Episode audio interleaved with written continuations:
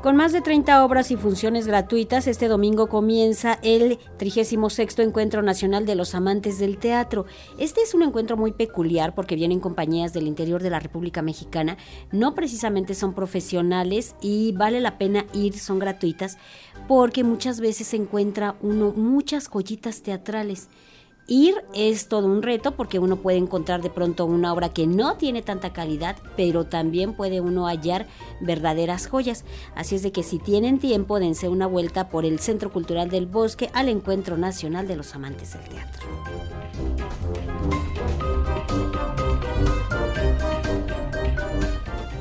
Con una historia de migración es como dará inicio la edición número treinta y seis del Encuentro Nacional de los Amantes del Teatro, que arranca el siete de enero en teatros del Centro Cultural del Bosque. Son treinta y dos obras que provienen de varias entidades de la República Mexicana y que, a decir de su directora Isabel Quintanar, buscan un escenario profesional. El encuentro arrancará con la obra de Corazón Fresero, de Roberto Rivero, un texto que aborda la migración y el arraigo a la tierra.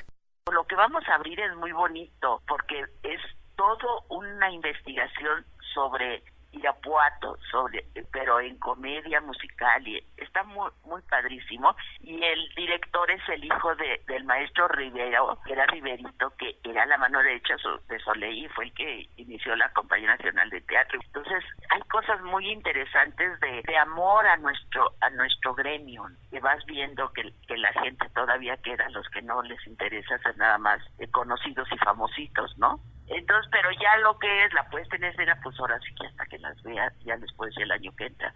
El protagonista es un joven de Irapuato que piensa que la única alternativa es ir hacia Estados Unidos. En el trayecto, su abuelo le enseña que bien puede hallar una mejor vida en su propio país. En la oferta teatral destacan personajes como el Quijote, Macario, Sócrates, Frida Kahlo, entre otros, así como las obras de la autoría de gente como Elena Garro. Son obras que los artistas elaboran en sus estados y ven en los amantes del teatro una alternativa para presentar su trabajo. Están asistiendo artistas muy muy importantes que que no son, pues, eh, ¿qué te diré?, estrellas marineras ni nada, pero pero vienen de provincia. Una actrizaza que es de Puebla, maravillosa. Otro actor también, bueno, están llegando gentes muy interesantes a presentar. Vienen más estados de la República, vamos, estamos hablando que viene Campeche y viene Sonora, pasando por toda la República, pagándose su pasaje, sus hoteles y sus comidas con tal de estar.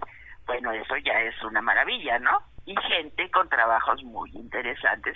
Cabe destacar que en el Encuentro Nacional de los Amantes del Teatro, cada agrupación se hace cargo de los gastos que supone llegar a la Ciudad de México y el Instituto Nacional de Bellas Artes y Literatura, INBAL, los apoya con los teatros. Es organizado por el Centro Mexicano del Instituto Internacional de Teatro de la UNESCO. La entrada a las obras no tiene costo. Que la gente piensa que porque no cobramos eso, que son este principiantes, que son, que no es cierto. Es gente con muchas trayectorias. Ah, viene de Campeche, viene la primera actriz de Campeche, que es una maravilla de actriz. Por eso sus temáticas y todo, pues son de, de cultura, de arte, ¿no? Como esto que te refieres, personajes de la dramaturgia, de la historia y de la literatura. El Encuentro Nacional de los Amantes del Teatro inicia el siete de enero a las diecisiete horas en el Teatro Julio Castillo del Centro Cultural del Bosque, atrás del Auditorio Nacional. Para Radio Educación, Verónica Romero.